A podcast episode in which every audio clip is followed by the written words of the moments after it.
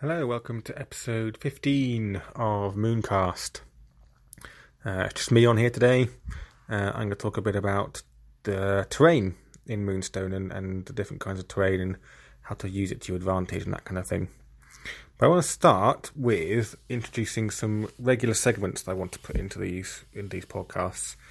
Um, I've started li- listening recently to a 40k podcast called Lawhammer, and they have uh, regular segments they put into each of their podcasts, and I quite like that idea, so I'm, going to nick it and do the same. So I'm going to do three different segments I'll try and remember to put in every single podcast.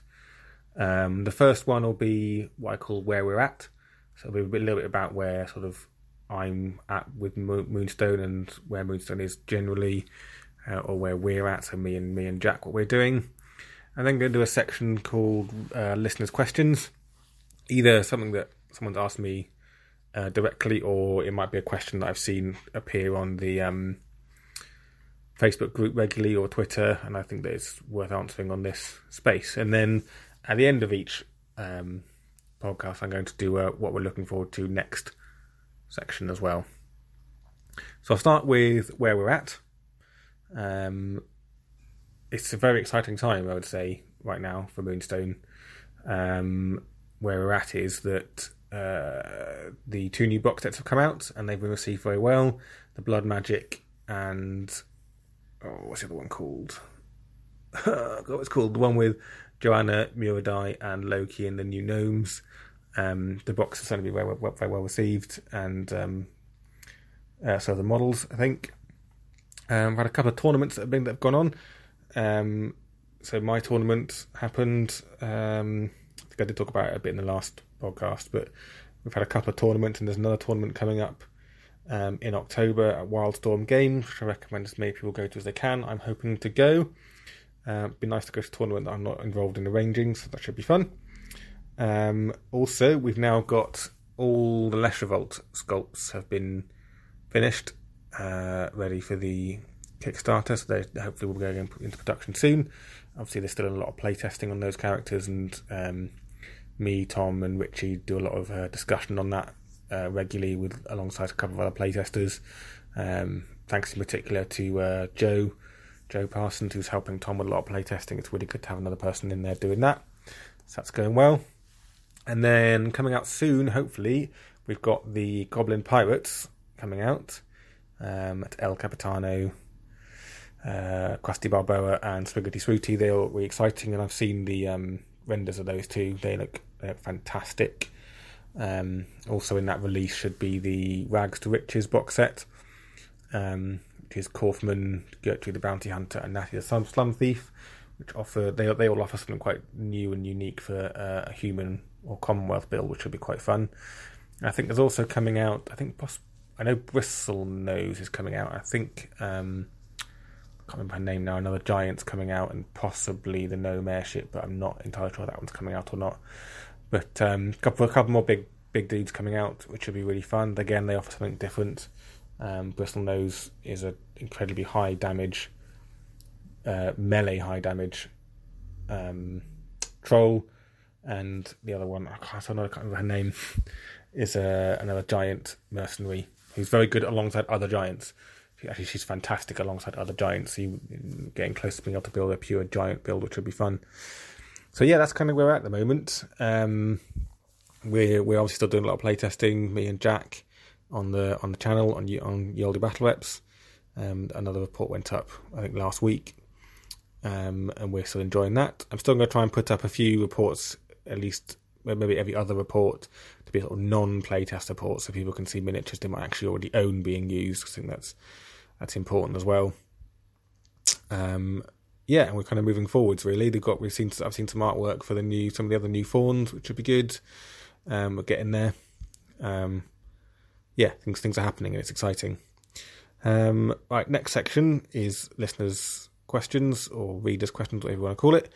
And I've sort of trawled through the Facebook group um, and looking at various questions. I think the one I'd like to answer is not so much a question, but it's often a query that I see come up or um, an issue people have is building their fairies. Um, people often come up with saying they have trouble building their fairies. I thought I'd do a little bit of a talk about how I built mine and a bit of advice really on how to do that. So it's not necessarily a question, but uh, maybe a, maybe help people with a difficulty they might have. So the thing with the fairies is um, they're very small, and anyone, anyone who's owned the fairies will note that they're, the miniatures tiny. Uh, some of the smallest miniatures I think I've ever built, with very small parts.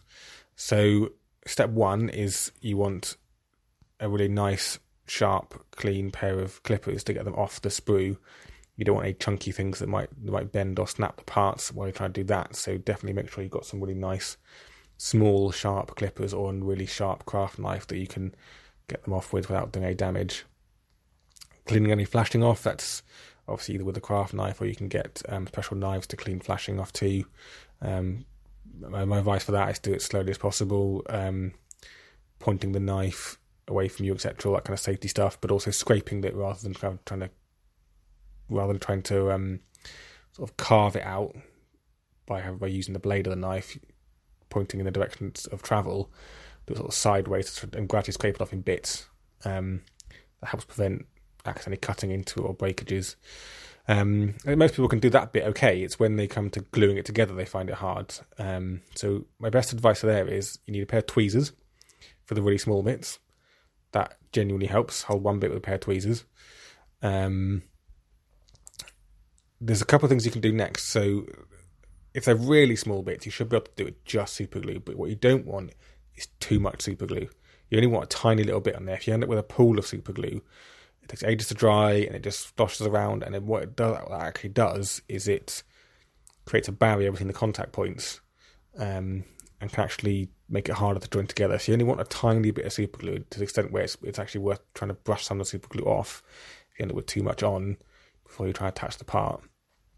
And you got just got to kind of hold it there because these parts are so small and so light. They do actually glue relatively easily. Um, if you're trying to glue on the bigger bits, like the wings, what I do is I roll a tiny bit of green stuff and put it in the joint with super glue. So I super glue both sides of the green stuff, as it were. So I put super glue, tiny little bit of green stuff, and super glue again, um, and then you can push the wing in. Um, you can do it with other bits like legs and things as well. I wouldn't recommend it with the really small bits because you, you can just see the green stuff. Because um, that green stuff will then just hold it in place for you long enough for the super glue to dry, and that works really well. Um, that's it really. That's it really for that. It's just being a bit patient. I think that one of the difficulties I think a lot of people have, and I certainly don't see this um, as an issue. People having this this problem is that um, most people who do who do gaming collect something from Games Workshop, and they produce stunningly good plastic miniatures, which are usually a doddle to glue together. So when you come to something that's not GW, it suddenly suddenly feels very difficult. Anyone that's been in the industry in a long time and you know used to glue metal GW stuff together and their terrible attempt at, at Finecast will not actually think that these these middle these models for Moose are too difficult to put together because they're still easier than they are. I remember trying to glue my old Bloodthirster together and those wings on just two pieces of massive metal which were an absolute nightmare. And then I, I've also glued my own huge bloodthirster from Forge World together with massive wings, and these just don't seem anywhere near as hard in comparison. Um, but yeah, yeah, they're still tricky because they're fiddly and, and detailed, but definitely tweezers, tiny bit of green stuff will help. So on to the main topic for today, which is terrain, how it works in the in the game a little bit, uh, some experiences I've had on how to use terrain correctly or incorrectly, and um, talk about talk about some of the characters that use terrain and how to use them. So I've got the rulebook in front of me.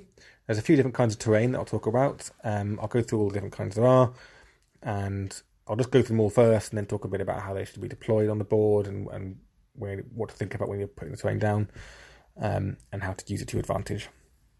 So you've got the first one, open ground, the obvious one. Um, open spaces that could include grass, cobblestones, or indoor spaces as well. So inside a building is open ground. It has no effect on movement, no effect on line of sight. That's the majority of your board anyway. You've got water features. Uh, don't affect line of sight, but you cannot jog through a water feature unless you're Bristlenose. You can, um, but you can step through it, which kind of makes sense. You can't. I mean, I I, I can't jog through a river, but I can step through it. So that makes absolute sense. You shouldn't be able to do that.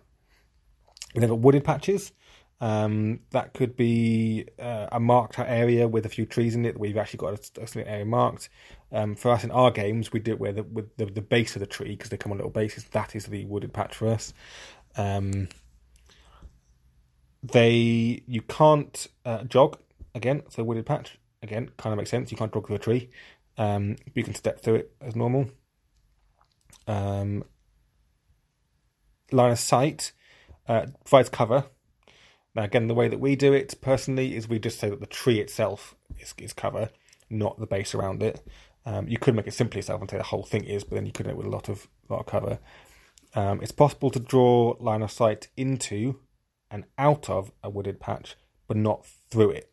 So if I've got a model standing directly behind a wooded patch but not touching it, you can't draw line of sight through me to it, unless some of my base is obviously sticking out the side, which case you can. If I'm in the wooded patch, so my model is on that base, so that's how we play it. Or in whatever area you've designated is that wooded patch, then you can draw line sight to me, but I'm in cover. So it's a minus one card or minus two if it's the middle of the base, however you want to play that. Um, same if I'm in the wooded patch um, and I'm drawing line sight out of it, I can draw line sight out of it. Um, now, obviously, I'm, I'm within an inch of it, so it shouldn't affect my line of, my line of sight as normal. Then got obstacles uh, which tend to be what I would say the most numerous type of terrain you should find on your board. Uh, it could be low walls, boxes, barrels, hedgerows, fences, market stalls, um, all sorts of stuff. Everything. Also includes uh, friendly models. Well, the friendly models could have caused a barrier. We'll get that in a second. So you can't jog over or through an obstacle, um, but you can spend two energy to do a traverse action and you literally you have to be touching it, and then you just plonk the model on the other side, touching it from the other side. Um, and then they don't block line of sight, but do provide cover. So you can draw a line of sight take through the wall or building, or not building, uh, hedge or fence or box, etc. Um, and to some extent, there's there's obviously some terrain that won't fit into that, and you have to discuss that with your opponent, which we'll get to when we talk about barriers, which is coming next. So barriers tend to be larger pieces of terrain. There could be huge tree trunks, there could be high walls, uh, buildings, big rocky outcrops, that kind of thing. They're barriers. You can't jog, step, or traverse over them at all. They're completely impenetrable. You have to you have to go around them, um, and they completely block of sight. So you can't draw of sight through it, over anything. Even if you're a fairy who can fly. Um, Obviously, if there's a bit of base sticking out, you can draw line of sight to it because any of your base is able to see it, then you can. Um, but you get the normal minus one or minus two um, for cover. Um, and last thing I will, I will, I will just recite the bit it says about fairies. So fairies drag actions are not affected by water features or wooded patches, and they may move over obstacles and other models during drag actions, provided their base does not overlap at the end of the move. Um, so one other thing to add is that doors and windows are obstacles. That's what that's basically what it is. So if you want to get through a doorway that's not an open door, it's a closed door, it counts as an obstacle.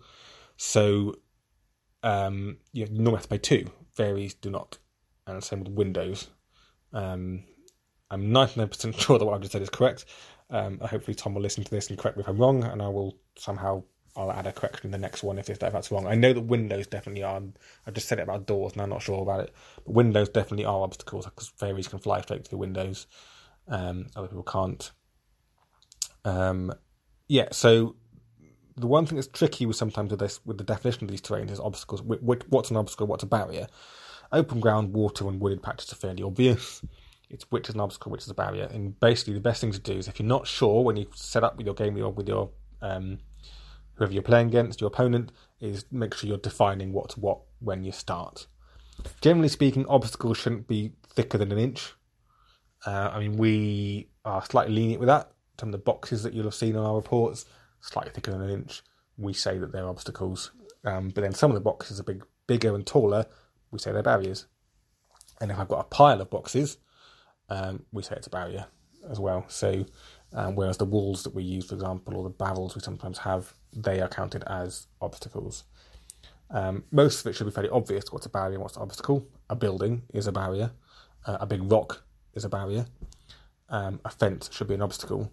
but just check with your opponent what happy with. Because if you've got a very high fence, for example, you might want to say that it's a barrier and not an obstacle. So just cover that with your opponent before you start. Get really clear, label all things that's an obstacle, that's an obstacle, no, that's a barrier, it's too big, that's a barrier, it's too big. Get that sorted before you start so that you don't get problems later on. In terms of what terrain does, the main thing it's for really is blocking of sight and giving cover. So if any part of your base is intercepted, so let's say uh, I've got uh, flintlock firing at uh, Doug. If there's a box somewhere in between our two bases, along any point between our two bases, um, then I will be shooting at a minus one. If the centre to centre of our bases is blocked by an obstacle, minus two cards. Simple as that. Okay, unless I'm standing, so if I'm flintlock and I'm standing within within an inch of that cover, so I'm standing behind a wall, firing over it at Doug, and that's the only thing in between us, in between flintlock and Doug, it's no minuses, which makes a lot of sense. If Doug is near a box, he's going to hide behind it. If I'm standing next to the box, I'm going to be shooting over it. I'm going to lean over with my gun and shoot over the box, so he wouldn't get cover for that. And uh, friendly models are, and then now getting in my head now, it's act, they're actually barriers. So friendly models are barriers. Um, so, for example, if I've got Gotchgut sitting in the middle of the board and Fancy directly behind him, you can't draw a line of sight through Gotchgut to Fancy Hat. And that also applies in combat. So, for example, if, um, let's say, uh, Seasick is behind the Fire Spitter, and my model is the other side of the Fire Spitter, he can't attack me through the Fire Spitter he's got three inch belly, so his range is not long enough. He can't attack me through it. He has to move round to the point where he can see some of my base before he can do that. Um, he is in seasick. Uh, okay, that's I think covers the different kinds of terrain. Um, in terms of setting up your terrain on the board, um, you want to avoid any big pieces of terrain directly in the middle of the board. Um, generally speaking, because um, that's where you're going to do your moonstone drop. And you don't really want to be dropping your moonstones onto a building because they'll scatter really far. Then you might do it. You might want, or you might decide your opponent you want to make a bit of a different board and place your moonstones. That's entirely up to you. But generally speaking, I would say avoid having a big bit of terrain right in the middle. You want some kind of gap in the middle where you can drop your moonstones into. There's obviously some scenarios where you place the moonstone anyway. So, for example, there's some new scenarios coming where um, a stone circle scenario, which will be coming out in the next book, where the moonstone is placed directly in the middle of the board inside a stone circle. So um, that's different. But then you wouldn't put a building there anyway because it's part of the scenario. Um, but yeah, you want to avoid anything really right in the middle. You can put some obstacles stuff fairly close to the middle, and what you can also do, especially with friendly games, well, not not so possibly in like a tournament setting or competitive game, but if you wanted to have something in the middle, you drop your moonstones and put it back you say well, that's where the well's going to go, that's where this hut's going to go in the in this game. We'll drop the moonstones and then put it back in that spot, shuffling any moonstones around that you need to, or you know adjusting the terrain as necessary. Um, and actually goes generally for obstacles and things near the near the middle of the board because that's where you drop your moonstones from. Um, you don't want too much in that middle because otherwise you end up with a big clump of them in the middle. Um, you want to have space for them to bounce and move around. Um, what we often do in our games. So anyone that's seen our, our channel will know that we have you know, our board usually looks fairly similar. We do have some other terrain, but generally we like using our little houses. Um, we tend to put the houses around relatively around the outside. Have a sip of coffee, but also the um, map that we use has got a road going around it. So we like to make it look like it's a board, look like like it's somewhere you'd actually be. So the houses face off onto the road rather than just in the middle of nowhere. Um, and there's no, I don't put a house on a road because that doesn't make sense. Or tree, I don't put a tree going out the middle of the road because that doesn't make sense either. You can do what you like, but I'm just saying it creates a more cinematic feel if it actually looks like an actual setting. Um, we put our trees going around the outside of the roads, um, or on the greener patches of the board, we'll put the trees. Same with the mushrooms and things, and the signpost will, will be on the edge of the road. But I will put boxes and barrels in the middle of the road, as if they've fallen off a cart or something. Um, you know, uh, it's up to you what you do. And, and when you've got a board like that with uh, a road running through it, you kind of you're restricting yourself to a certain extent of way you want to put things because you've got a road there. You can just place the train wherever you like, but it doesn't look very nice. Whereas if you've got, say, just a grass mat or a plain board, you can be much more creative where you put things. Um, now, in the current set of models that are out, there's not that many models that interact with terrain particularly, but there are coming out more that will be. So we'll talk about that in. A, I'll talk about that in a minute as well, because that um, may affect your terrain placement too. Again, I think the most important thing is agreeing with your opponent that you're both happy with the terrain setup. In a tournament, that's not really possible because the the um, tournament organizer should have set up all the terrain to be fairly neutral. So there's obstacles on both sides, there's barriers on both sides, there's wooded patch. If you've got them on both sides, um, to make the board feel as even as possible. I say both sides, all four sides technically, actually, because you could start on any of the four sides. Um, so the tournament organizer should have, should be dealing with that anyway to um, make sure that everyone's fair, fair as possible. Um,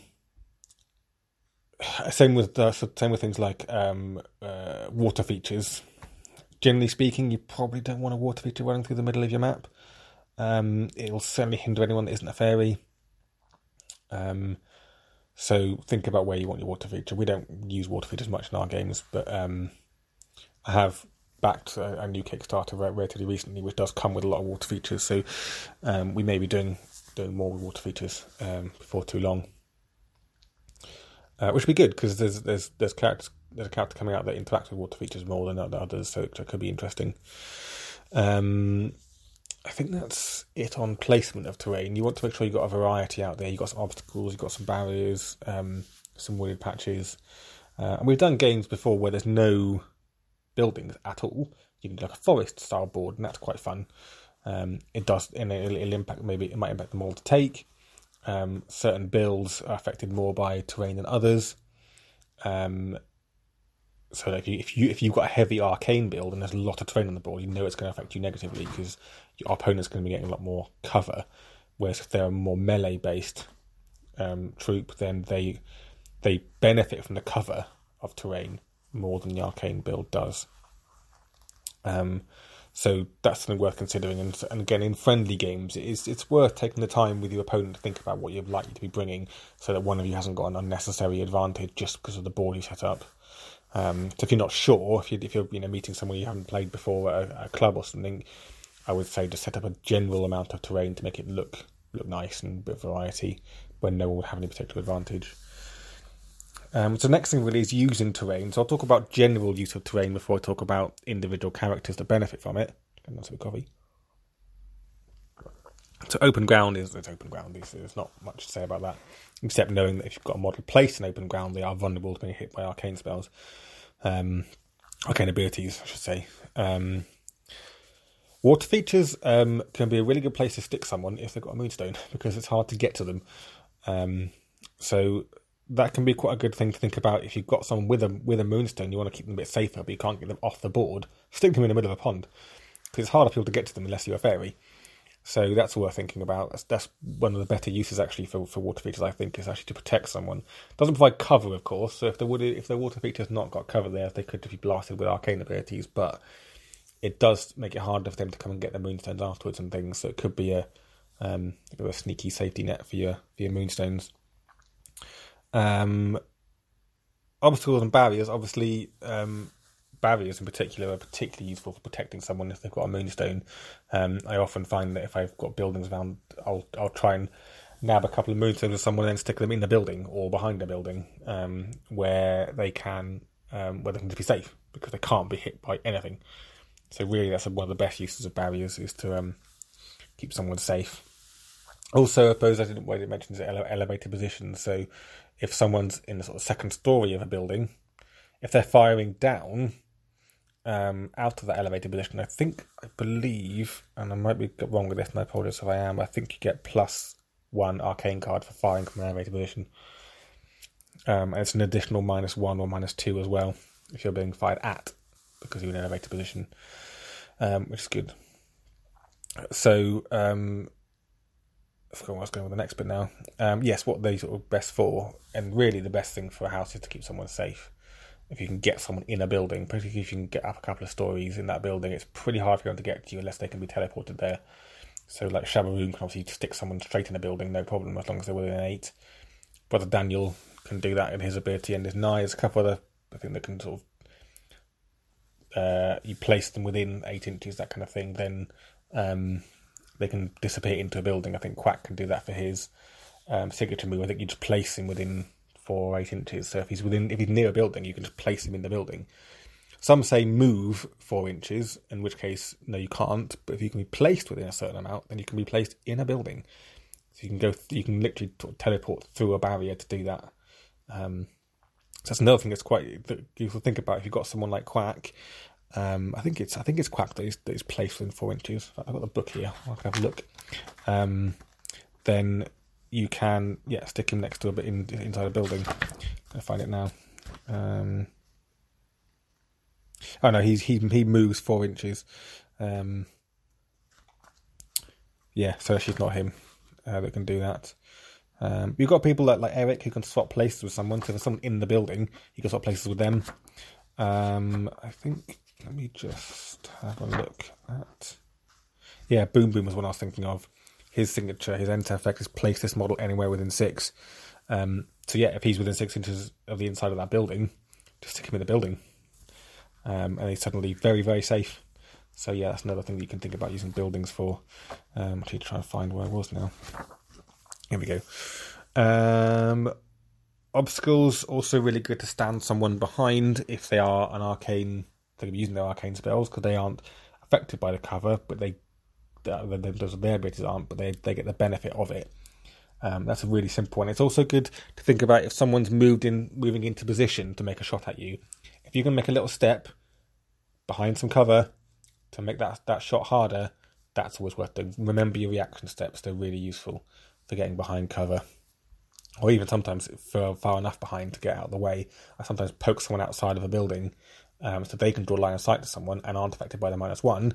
But if someone moves to get in a position to hit shoot me back, I can just do a little step back behind that barrier and they can't hit me at all anymore. Um, that's worth thinking about too. Um, so thinking about that's kind of it. I think for terrain, I can't think of anything else really apart from the main thing. Obviously, to think about um, how you use the terrain to either benefit you in terms of firing over it or be benefited by being fired at by arcane. Um, and obviously, you can fight around a melee over an obstacle, but you can't fight around a melee through a barrier. So you can't fire it. You can fight it through a doorway, but not through. Um, I think oh, doors. I wasn't sure about. I have to ask Tom again about doors because I can't remember. Um, but obstacles you can, so you can fight around a melee through a window, which is quite interesting, which is kind of fun. Um, so that's worth thinking about remembering. If you're if you're near the window to try and fire out of it, and someone comes up to you for melee, they can hit you through it um, because it's a window, which makes sense. I can stab my sword through a window. And the other thing, obviously, to remember always is that fairies ignore it. And it's really important to remember that fairies can just jog straight over your terrain if you're not careful. It's, it's an easy one to forget um, that they can do that. Um, so yeah, don't don't forget the fairies ignore obstacles, wooded patches, and water and other models when they move when they do a jog, so they can really um, they can move really easily into and out of terrain to get where they want to be. They can move into wooded patch and stuff like that. So they're, they're they are the ones that can often benefit most from terrain, which makes sense because they've also got the least wounds. Um, so, but you'll also find actually that when you're facing fairies, it's a bad idea to take too much arcane anyway because you're minus two against all of them at the best of times. Okay, time to think about some of the characters in particular that benefit from terrain directly and they, they, they actually interact with the terrain. So in the original sort of wave, I guess I call it wave one of models, um, there's not there weren't many in the first lot that came out with the first Kickstarter that actually interact directly with terrain. The the main one and the one that's probably the most important one to think about is uh, is Grub, the goblin. I'm trying to find his entry now in the book. Oops, got past him. Because um, he's got an ability called Wormhole, where if he's uh, next to an obstacle, he can spend two to appear uh, next to any piece of obstacle train on the board. He cannot take moonstones with him though. But if you're facing Grub, it's really worth knowing. He's actually one, he's fairly good in combat, and he's got an ability that is not affected by evade or cover. So particularly if you're a fairy, you want to be really wary of where Grub is because he can damage you quite horrifically if you're not careful.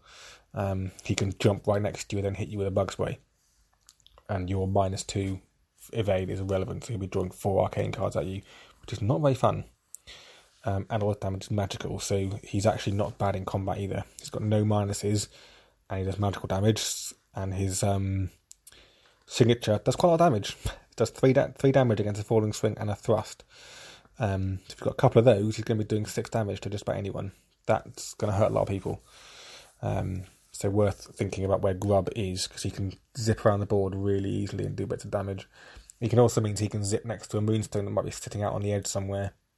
He can he can be starting in the middle of the board and suddenly he's appeared next to that moonstone you didn't think anyone could get to.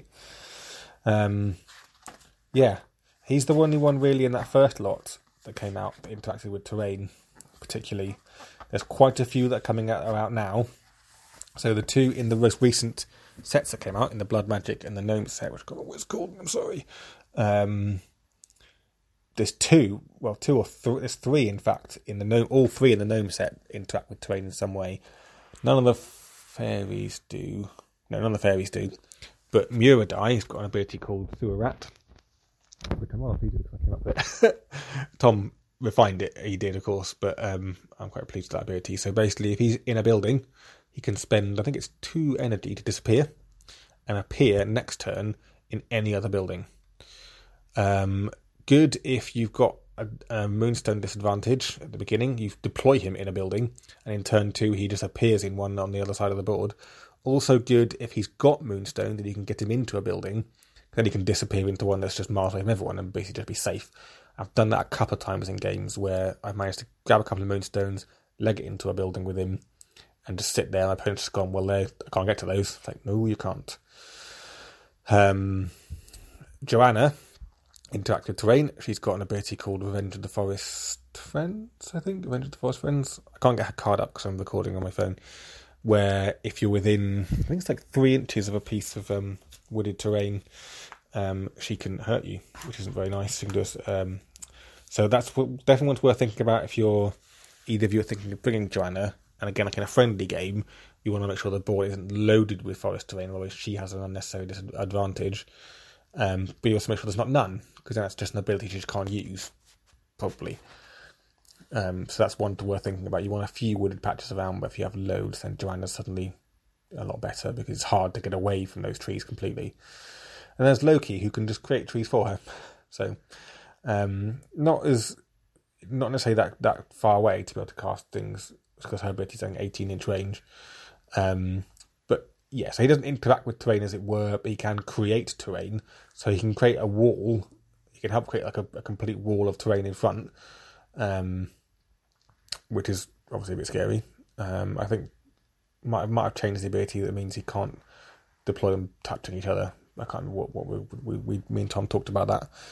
Um, but anyway, he can definitely create some decent barriers in the way of your models to, to help avoid some of that arc those arcane abilities. Um, and there's another model coming out soon called Herbert Growbottom, um, who can also do that too. So that's another model that can interact with terrain and is worth considering because um, he can also build forests. And they stay and they're permanent. They're, they're, it's not like it's the end of the turn. You can't sort of dispel it or anything like that. It just it's there. It's grown a tree and it's now there. Um, and it's a 50 mil circular token that you need to use for that. Um, so that's quite worth, worth thinking about. Other ones coming out soon that can interact with terrain. You've got Bristlenose, who's the big troll. He can jog in and out of terrain freely. Um, and he also gains plus two energy each turn if he starts the turn in some water. So that's really good. Um, but obviously very situational. no water on the board, he doesn't benefit. If there is water on the board and it's anyone in the middle, he's absolutely horrific. That's a troll with four energy. That's not nice. Um, to think who else could interact with terrain. Those are the ones I mainly thought about. Um, yes, I can't think of any more. Um, there's a couple of those I think who can ignore terrain when they go over it, but I can't remember what they are and who they are now. I think that's that's probably it for the moment. Um, but yeah, there's a few models coming out that that or either either are out or will be coming out uh, the Nord Train. Actually, the other one's actually thinking about it. The two airships that will be coming out, the Gnome and the Goblin airship, they both ignore, I think, all terrain. I think they can fly over anything as long as they don't, they, they can't end their move on terrain, same as anyone else can't. but they also ignore all terrain. Um, I don't know about barriers, but they think they ignore everything. Um, that makes sense. They can they, they are just flying things. Um, so yeah, um, they're quite fun to use. Um, I think that's probably everything I want to say about terrain. Really, um, it's an interesting one. It comes up a lot um, in discussions about how much terrain to use, where to put it. Um, I guess my best best best recommendation for that is sounds a bit I don't know maybe a bit uh, shameless plug, but watch some of our battle reports and you'll see where our terrain is and how it affects stuff. Because we've got a lot of battle reports up now, 23, I think, with various different kinds of terrain out there, and that will help you work out what you want, what your board could look like. We've, we've tried to do a, a, several different kinds of boards. We've done kind of standard with a few buildings, a few trees. We've done pure forest boards. We've done underground style boards. Um, yeah, it's worth taking checking out those really and seeing what you think. So yeah, that's it on terrain. I think. Um, next thing I was going to add, which is going to be my last segment, which I'll try and put into every podcast, is what we're looking forward to most. So it'll be what I'm looking forward to most today. Um, what I'm looking forward to most, I think, in terms of I had to choose one thing I'm really looking forward to coming out, is the gnome airship. Because um, I really want to build a gnome gun line list, and I've seen the render for the model. It looks awesome. And I think it just offers something really different to the game. It's a model that can't be hit in melee at all. Um, and I think it's just a really exciting addition. It'll be a flying model, so it'll probably be on some kind of flying base. That's kind of fun. It also offers opportunities for um, conversion. You could have it, you know, stuck in a tree or something fun like that. You could do what you like with it. And I think that's that's really interesting. I'm really excited about that model. Um, I think it should be really interesting. So that's the one thing I'm most looking forward to. Obviously, there's a lot I'm looking forward to. Looking forward to all the new stuff coming out, and I'm really looking forward to the Leshavult coming out because um, one, I kind of want to be holding my own model. I, I, I, want to have Brother Daniel. I think that's cool. Um, I am very excited about that. I'm not not not ashamed of that at all. I'm very excited about a model that's based on me. Um, but they also look amazing. Um, the sculpt look absolutely fantastic. I think absolutely and this actually goes for all the models, really, hands down to the people involved right from the beginning. You know, hands down to Tom for his and and Richie both. I, think it's probably mainly Tom, to be fair, but for his ideas for these models, and then Shane, who's the artist, really helps bring his ideas to life, and the sculptors. Um, got some amazing sculptors on board. Uh, I don't know who's done what, but there are some amazing sculptors, and they all look absolutely fantastic. Um, so yeah, I'm really really excited about what, what's coming up soon. Um, yeah, that's it for today. Really, um, if you have anything you want to ask, so if you have any questions that you'd like to ask that you'd like me to answer in my um, listeners' questions, best way to do that is to uh, write on the Facebook page. So I've got a Facebook page for Yale Battlettes, but it's also for Mooncast as well. So right on that page is the best thing. You can also message me via that page. Um, I'm obviously on the Moonstone Players group as well, so you can just put the question on there. It'll probably get answered on there because we, you know, we usually either me, Tom, or some of the other regulars answer questions fairly promptly on there. But if you ever want anything discussed on here, uh, I mean, obviously, I try as much as I can to get uh, someone else talking on this podcast, not just me. Often it's me and Jack. I'm hoping to get other people on again soon too. Um, we can also discuss it. So if it's a question that you think requires more of a discussion, um, then that's best to post directly to me via the Facebook page. Okay, that's it for this one. Uh, thanks a lot for listening, and I hope you enjoyed it.